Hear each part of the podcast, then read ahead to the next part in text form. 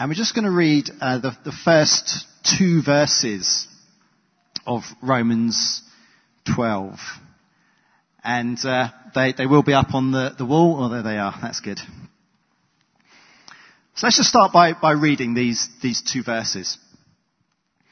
Therefore, I urge you, brothers, in view of God's mercy, to offer your bodies as living sacrifices, holy and pleasing to God. This is your spiritual act of worship.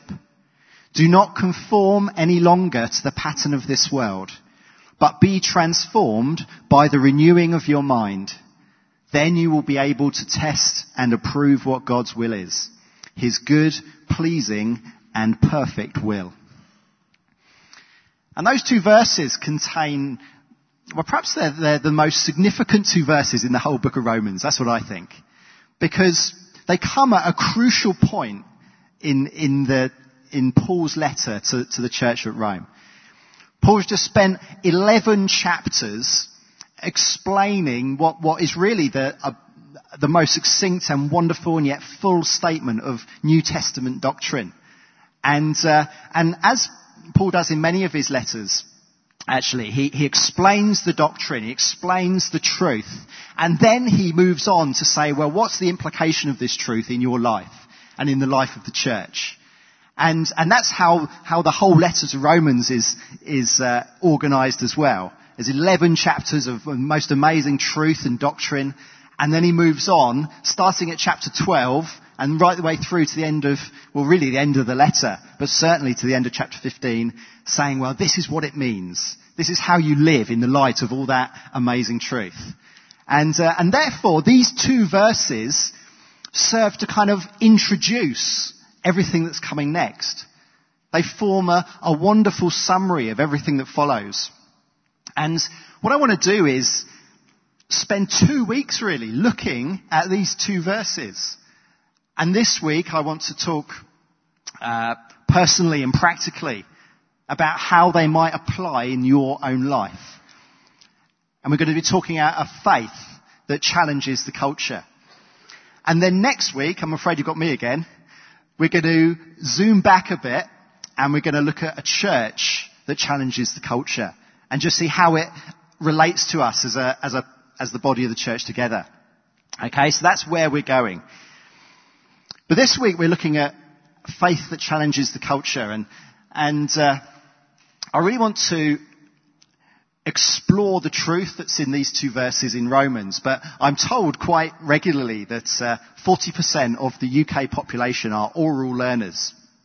And that means that you, you don't learn so well from bullet points and just kind of laid out structure, but actually you, you learn much more effectively from stories. And so uh, if that's you, then, then you're in luck because we're going to look at a story this morning that, that really kind of brings this truth to the fore. And the story we're going to look at is the story of Daniel. And uh, I'd like you to, to turn to that if you, if you have a Bible. Daniel chapter 1. And we're just going to look at this account of Daniel right at the start of, of, of the book of Daniel. And what we can see is that the way Daniel lived his life actually was an excellent illustration and application of Romans 12 verse 1 and 2. And hopefully, hopefully we'll be able to apply that to our lives as well. But let's read, uh, read the story first of all. Daniel chapter 1. In the third year of the reign of Jehoiakim, king of Judah, Nebuchadnezzar, king of Babylon, came to Jerusalem and besieged it. And the Lord delivered Jehoiakim, king of Judah, into his hand, along with some of the articles from the temple of God. These he carried off to the temple of his God in Babylonia and put in the treasure house of his God. Then the king ordered Ashpenaz, chief of his court officials, to bring in some of the Israelites from the royal family and the nobility. Young men without any physical defect, handsome, showing aptitude for every kind of learning, well informed, quick to understand, and qualified to serve in the king's palace. He was to teach them the language and literature of the Babylonians. The king assigned them a daily amount of food and wine from the king's table. They were to be trained for three years, and after that they were to enter the king's service.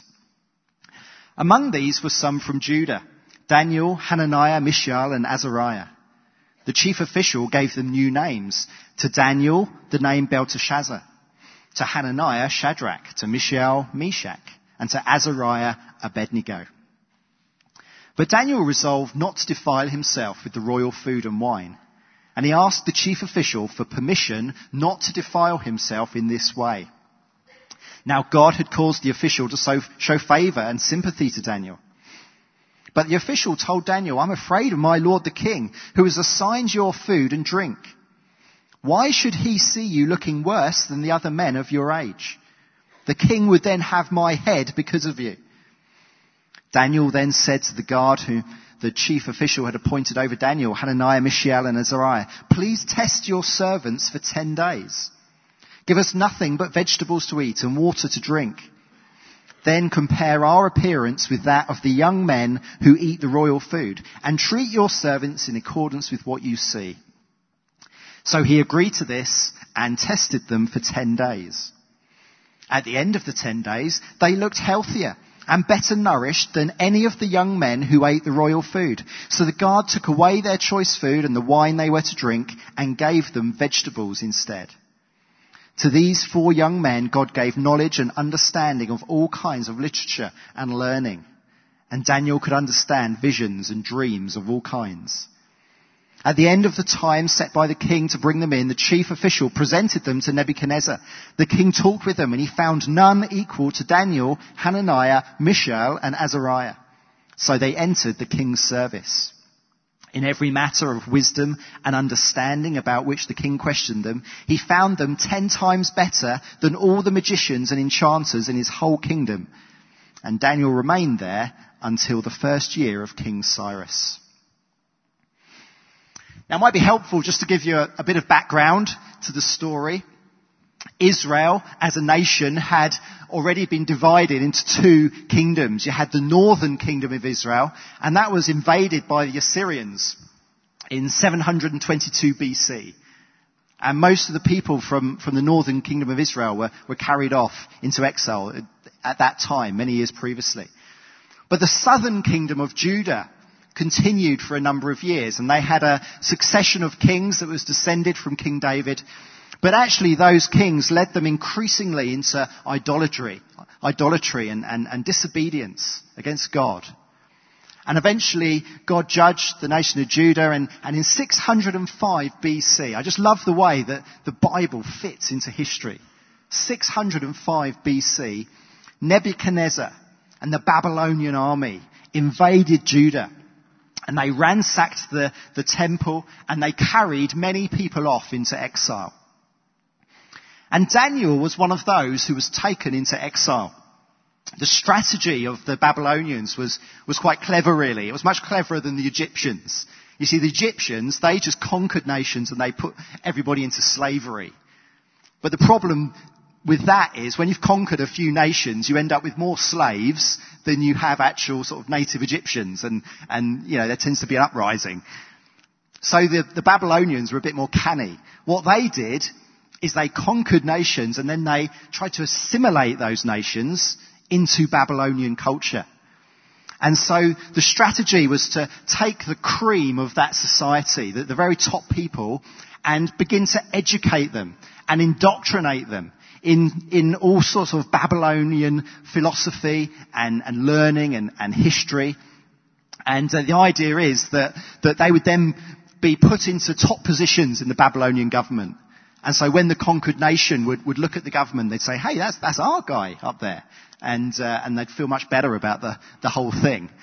And, uh, and, and that was what was happening with, with Daniel. So he was brought into the, the royal courts and uh, given that kind of education and indoctrination. And uh, he was also pampered with choice food because these guys were going to serve the king, and the last thing the king wanted was was people who looked all uh, all kind of malnourished. So, so that was Daniel. And the thing is that there is a lot of similarity between Daniel in Babylon and you and me as, as Christians living our lives in this world. You see, just imagine what it was like for Daniel to be taken away from his home where his identity was, was so much tied up with, with his homeland and, and Jerusalem and being a Jew and, and missing his, his friends and, and now being here in Babylon and, and there being no end in sight. He just had this sense that this is not where I belong. And uh, I don't mind travelling different places. The last place I went was India and I had a great time there. But I tell you what, I was glad to get home. I like to get home. I like to be in the place where I feel, yeah, this is where I belong. But you know, as a Christian, this world is not your home. And there will always be a, an element of, of conflict in your own spirit. You see, you are a child of God, holy God. And yet you are living in a world of sin. And you will never completely feel that this is where you belong that this is home. The, the great patriarchs of the Old Testament saw this. You can read that in, in Hebrews chapter 11, where it's describing these great men of faith and Abraham and, and Isaac and, and Jacob. And it says there in verse 13, they admitted that they were aliens and strangers on earth. And if they could see it, how much more should we be able to see it? with all the, the revelation we have in scripture and, and, uh, and knowing Jesus personally. You see it in the New Testament too, in, in Philippians chapter 3 verse 20. Paul is talking about the, uh, the false teachers that were there in that church in Philippi and he says their mind is on earthly things, but our citizenship is in heaven.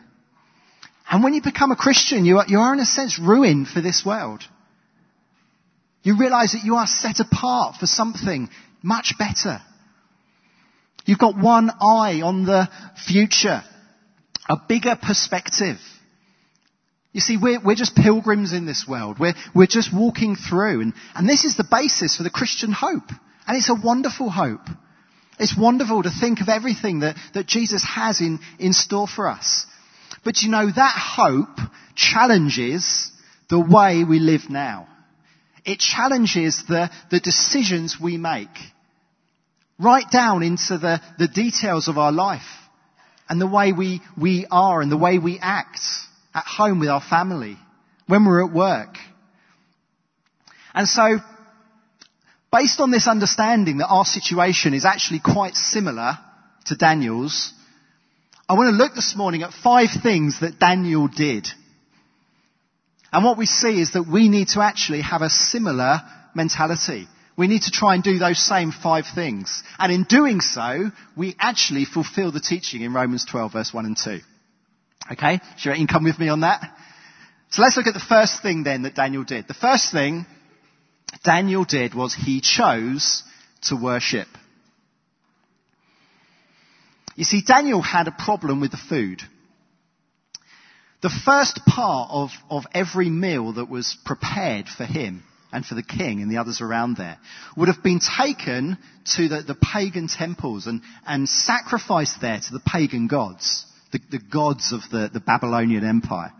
And uh, as far as Daniel concerned, that, that taking that part of the, the, the animal and, and sacrificing it to pagan gods defiled the whole animal. It made it unclean. And therefore, for him to eat it would have been to make himself unclean, to have defiled himself before God. And, uh, and Daniel had a real choice to make here. But what Daniel realized was that his whole body belonged to God. And that keeping his, his body physically pure was actually an, an act of, of worship. And you can wonder if, if maybe Daniel had read Romans 12 verse 1. Probably not. It hadn't been written for another 660 odd years. But, uh, but Daniel understood something of, of the truth there. Let's read Daniel 12 verse 1 again. It says this. It'll go up on the screen. Therefore, I urge you brothers, in view of God's mercy, to offer your bodies as living sacrifices holy and pleasing to God. This is your spiritual act of worship. You see, for a faith that challenges our culture, the starting point is right there. Do you see your whole life as given in worship to God. I mean your, your physical body, your time, your, your money, your home life, your work life. I felt in preparing this that, um, that perhaps God really wanted to speak into our work situations this morning. And so I, I just feel it's right to, to, to, keep sort of returning to that as, as an application of this teaching, okay? How, how, how you get on at work. What, what your experience is of, of your working situation. And the first question to ask is, do you worship God with all of you? With everything that you are? Including what you are at work. You see, the picture that's taken in, in Romans 12 verse 1 is, is obviously from, from a human sacrifice not human sacrifice, a, an animal sacrifice. It's taken from that whole picture of, of getting an animal and, and putting it up on a, an altar and, and cutting its throat so its blood comes out and it's, and it's messy and, it, and it's gooey. And, uh, and yet this verse is saying, offer your body as a living sacrifice. It's saying for you to climb up there on the altar so, so that you are physically on top. Now obviously you don't kill yourself. You're not a human sacrifice in that sense. You are a living sacrifice. But the point is that your whole self is devoted to God. This is your spiritual act of worship.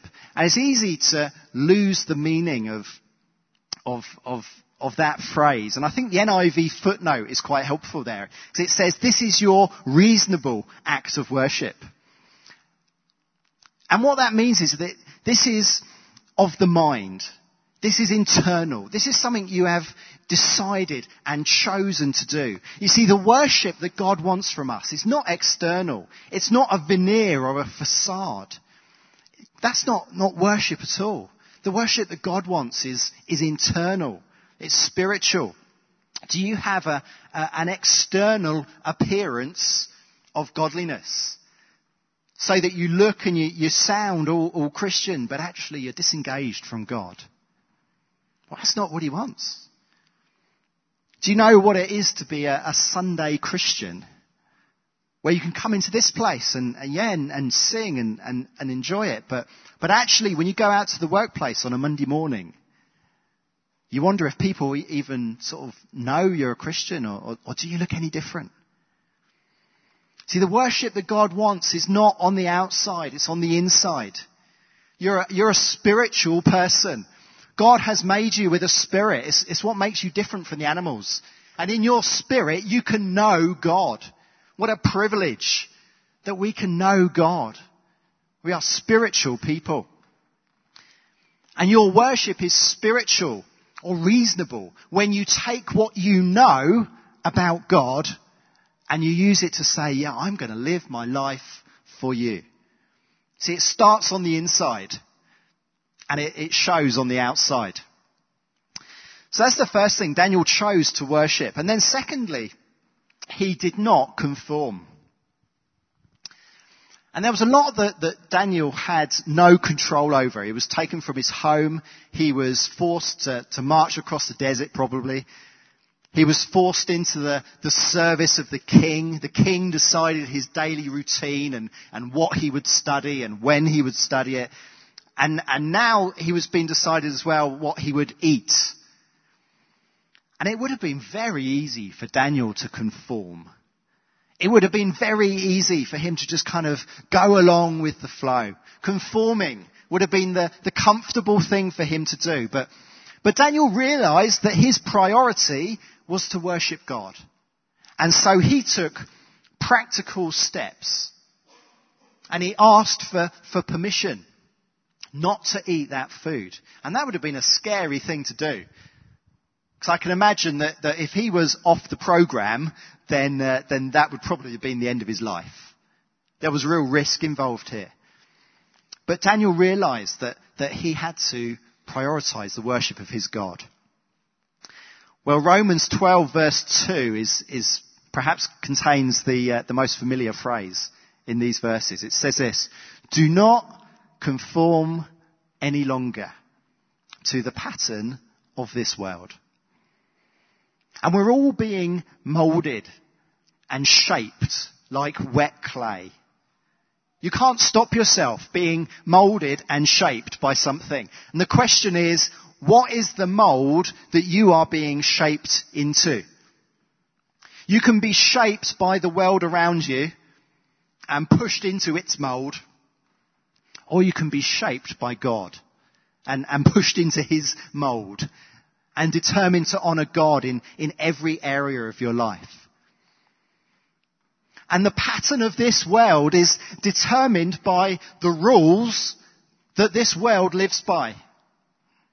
And many of them will be familiar to you. They, they ring true. There are rules that, that, that come into play in, in your workplace. Rules like, well, it's okay to just kind of bend the truth a bit. Make sure you, you don't give the full picture to our customers.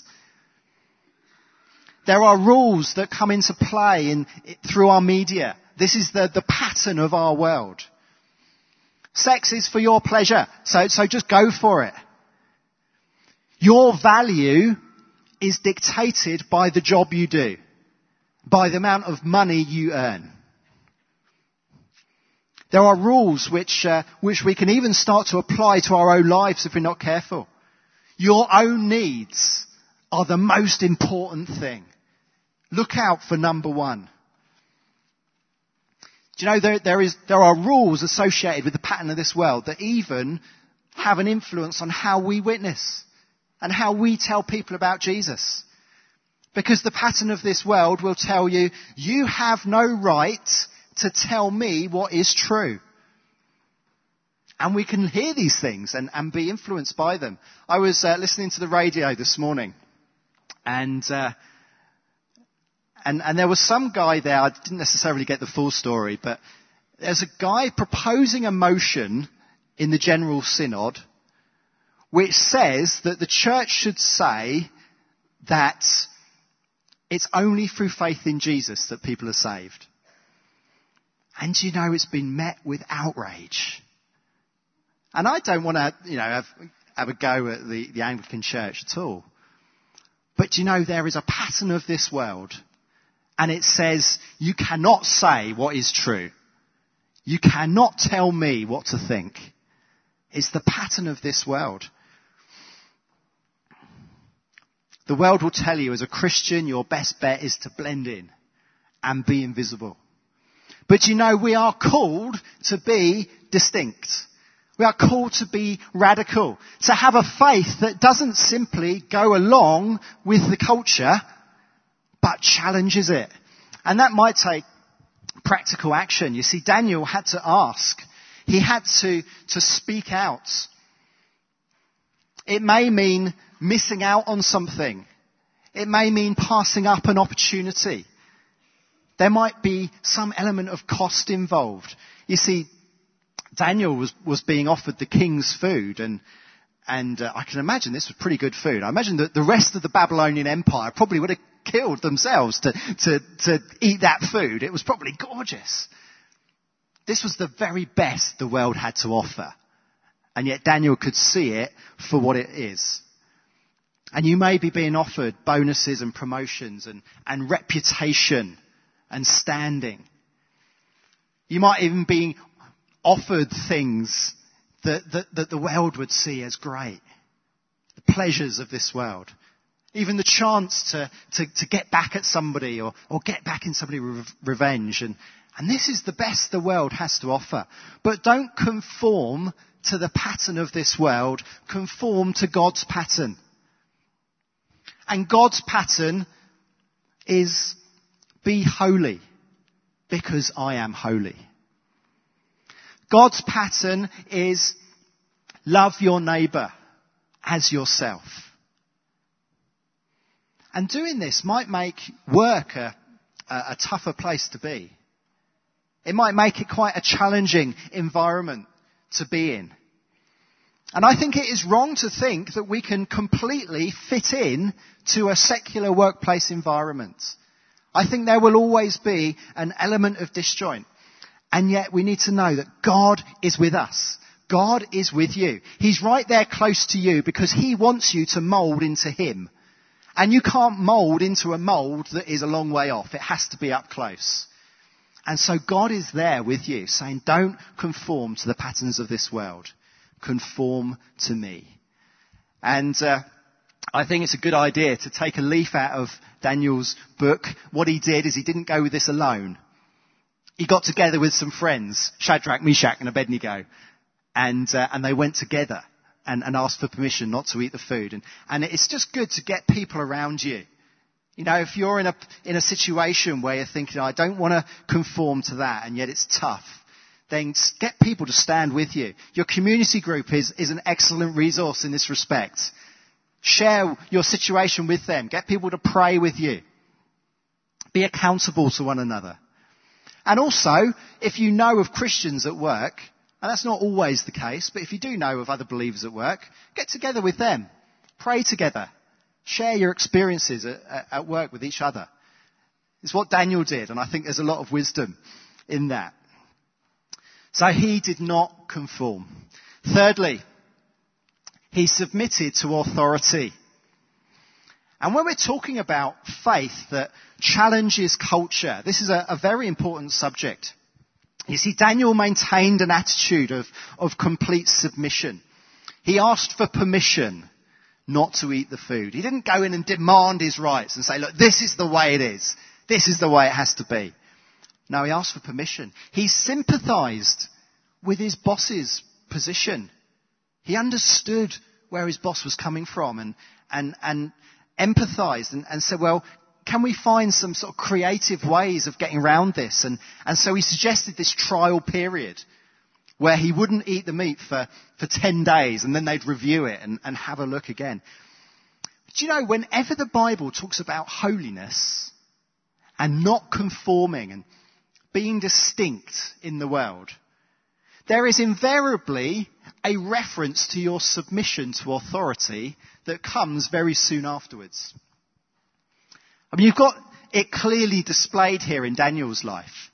And you see it again when he, when he was faced with the lion's den. But it's also in, in through the New Testament. You, you look at Romans 12 that we're looking at here, the first few verses, says, do not conform to the patterns of this world. But Romans 13 starts, everyone must submit himself to the governing authorities. Ephesians 4 says, put on the new self created to be like God in true righteousness and holiness. And then Ephesians 5 and 6 talk about wives submitting to husbands and, and slaves submitting to their masters. And it's not just Paul's writing either. You're looking in 1 Peter, Peter's first letter, and, and there in chapter 1 verse 15, it says, just as he who called you is holy, so be holy in all you do. There's this call to holiness. And then in chapter 2, it says, submit yourselves for the Lord's sake to every authority instituted among men. So why is there this link? Why is there this link between holiness and being separated from the world and submission to authorities that God has put over you? Well, I believe it's because God hates rebellion. He hates rebellion. It's at the root of all sin. It was right there when the, the, the, the, devil rebelled against God in heaven and was cast out of heaven. It was, it was because of rebellion. And from Adam and Eve's first sin, right through time, at the very core of sin is just that. It's rebellion against God and a refusal to understand His authority. And God hates rebellion. And so the New Testament is wise to this danger. You are not to conform to the patterns of this world, but that's not a license to rebel and kick against authority. And it's so important then that we understand the difference. Even in the workplace. When does being distinct and not conforming, when does that become rebelling against your boss? But I believe there is a difference. And there are questions that, that you need to ask. Perhaps the most important question is, who am I serving? Am I serving God or am I serving myself? Because non-conformity, not conforming to the patterns of this world, is marked by a desire to worship God and see His name lifted up and elevated. Whereas rebellion is marked by a desire to, to serve your own ends and, and make your own life easier. And so I think that's the crucial question is where is my worship? Who am I serving? And, and, and you need to be honest. Because I know that, that some work situations can actually be quite tough and quite stressful. And, uh, and you really need to, to seek God in that and, and hear his voice into that and, and say, who, who am I serving here? Am I looking to see God's name glorified and honoured? Or, or, or, am I just serving my own ends? Because if you're serving your own ends, the chances are it's, it's out of rebellion. There are a couple of other questions to ask. Do I want the very best for those in authority over me? Do I want the very best for my boss, for my directors? Assess your thoughts and motives. Pray for those in authority over you regularly. And then again, ask, have I sought every opportunity to obey? Because I think that's what Daniel did. He thought, well, let's see how I can possibly make this work for you. Ultimately, your obedience before, is, is conditional in the eyes of God. Because you're not called to disobey God and, and, and do things against His word. But your submission in your heart is unconditional. That's a heart attitude that, that does not change. And so Daniel could, could ultimately not obey, but his submissive heart was always evidence. So ask yourself, have I sought every opportunity to obey? Be creative. Be in faith. Serve diligently and, and work hard. And, uh, and obviously, it's not just in the workplace. It also applies in general. We need to be submissive before our government before the, the tax office, before the lords of, of, laws of the land. And, and I think it's the same questions actually that we need to ask. Who am I serving? Am I serving God? Am I serving myself? So anyway, I just put that in because it's just always linked in scripture. Holiness and submission. Uh, where are we now? Fourthly, he was transformed. He was transformed. You see, Daniel passed the test. After 10 days of eating nothing but veg, he was looking really good.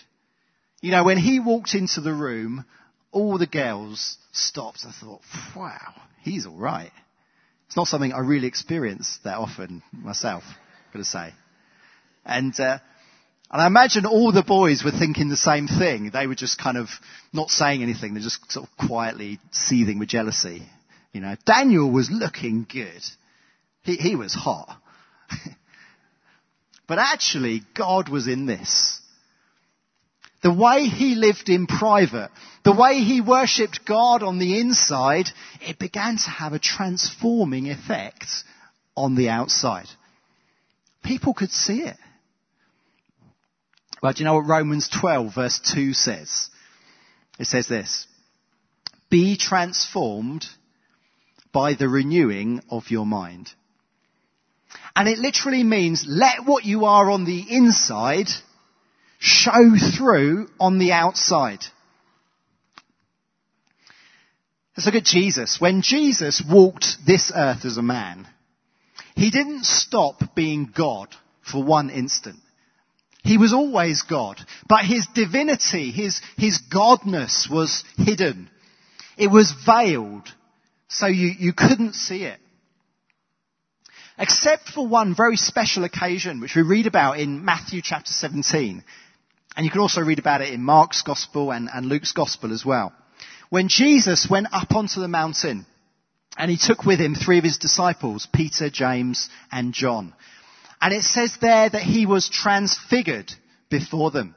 And his face shone like the sun. It was brilliant in its radiance and, and his clothes shone as well. And, and the disciples just hit the ground and, and worshipped.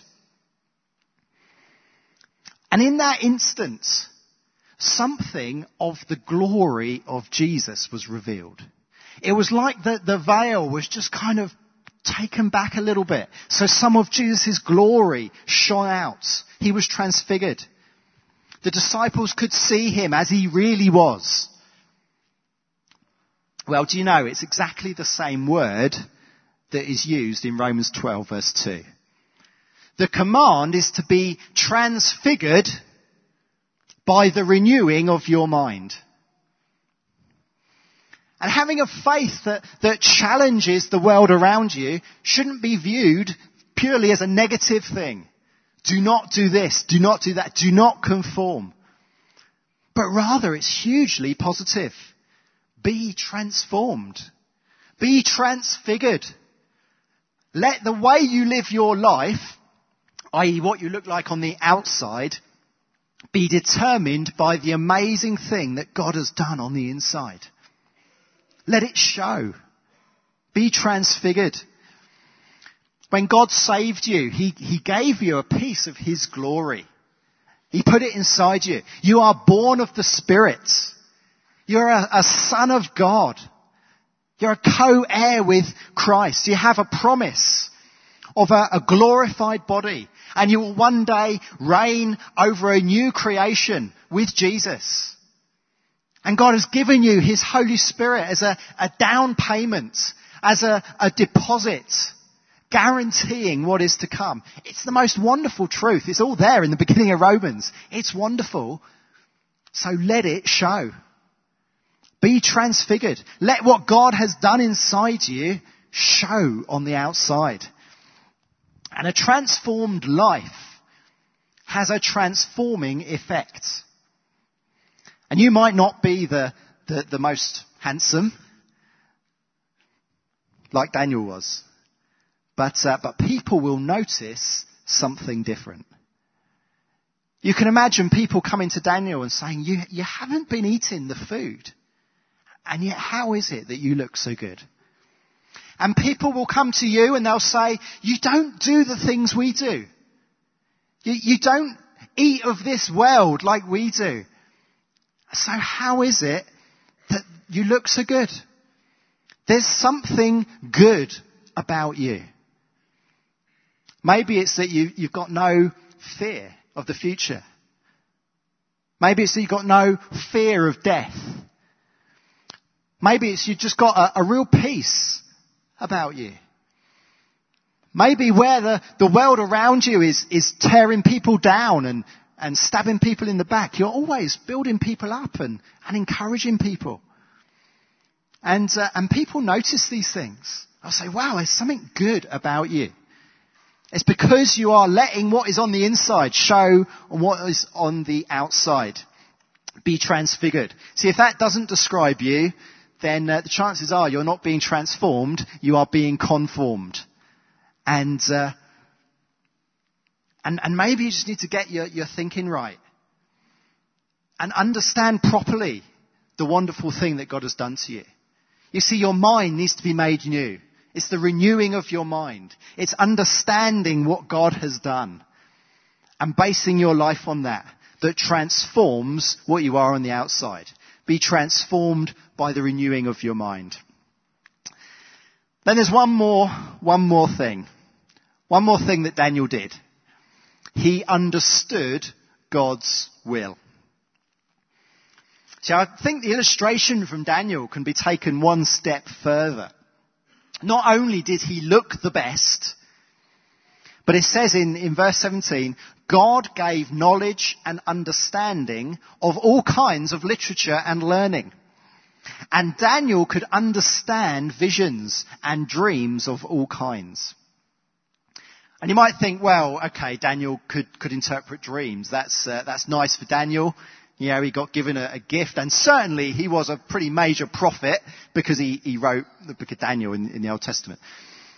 But, uh, you know, there's a curiously similar verse, isn't there, in, in Romans 12? Because Romans 12 says this, Romans 12 verse 2 says this at the end. You will be able to test and approve what God's will is. His good, pleasing, and perfect will. You see, when your whole life is dedicated to God in worship, when you're thinking and, and behavior is not dictated by the, the patterns of the world around you, but by the wonderful thing that, that God has done in, in saving you and putting His Spirit in you and, and giving you an inheritance, then, then you actually begin to think like God thinks. You begin to understand Him a little bit better. You begin to know Him better. And I think this is what happened to Daniel to a large extent. Because he was worshipping God on the inside. He just began to align his thinking with God's will. And so where all those around him would, would talk rubbish and, and, and speak from their own worldly viewpoints, he could speak from the will of God. He could say, I understand how God would, would view this. Let me tell you. And uh, I'm sure to that was also added some, some gifting uh, in, in the realm of the prophetic. And, uh, and if, if you want to develop your prophetic gifting, I think this is a good place to start. Worship God with your whole life. Don't conform. Be transformed. But I think there's something here for, for all of us. That we can understand God's will in a particular situation. You can begin to understand what is going on. You know, we're encouraged to test and approve God's will. Who are we to stand in judgment over God? Who are we to do that? And yet God in His grace invites us to. He says, test my will. And when you test it, you will approve it. Many around you will be maligning God. People will say every day, I think God has got a lot to answer for. If I was God, I wouldn't do it that way. I would do it like this. I don't think God is very good at all. And people say that on a, a, global scale. They look at what's happening in Burma and China and, and say, what is God doing? But also people will say it locally in your own situation. Or maybe you've even been tempted to, to think it yourself personally. Maybe your work situation is hard and confusing or stressful. And it would be so easy to ask, well, what is God doing? I don't understand. I don't understand what God is doing here. But you know, I believe there is a promise in scripture. And it says that when you worship first, when you don't conform to the pattern of this world, when you are transformed by the truth of what God has done for you, then, then you will find out what God's will is. And you will see that His will is good. That it is pleasing. That it is perfect. Because God is perfect. And you'll be able to say, I see what God is doing now. I can see what He is doing and I approve. I can see that it is good. And so you see that, that Daniel actually put into practice Romans 12 verse 1 and 2 in, in quite a, a majestic way.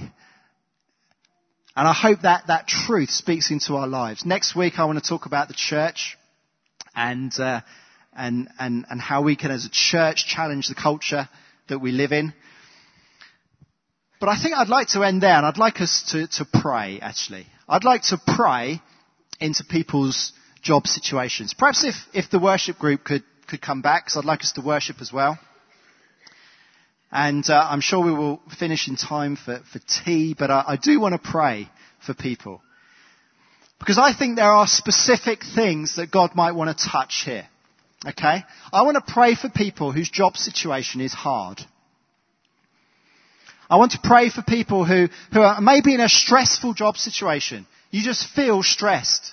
And you just need to know the peace of God with you there in your work. You know, we spend a large proportion of our lives at work, don't we? And we just need to know God's help. So if, if you're stressed at work, then, then I want to pray for you. Also, if your job situation is hard for another reason, perhaps your, your boss is difficult, or just a bit dim, then, uh, then, then I'd like to, to pray for you. If you have difficult colleagues or, or there are tensions or, or maybe the, the future of your, your workplace is, is uncertain, your own job future is in jeopardy, then I'd just like to pray that, that the peace of God would meet you this morning.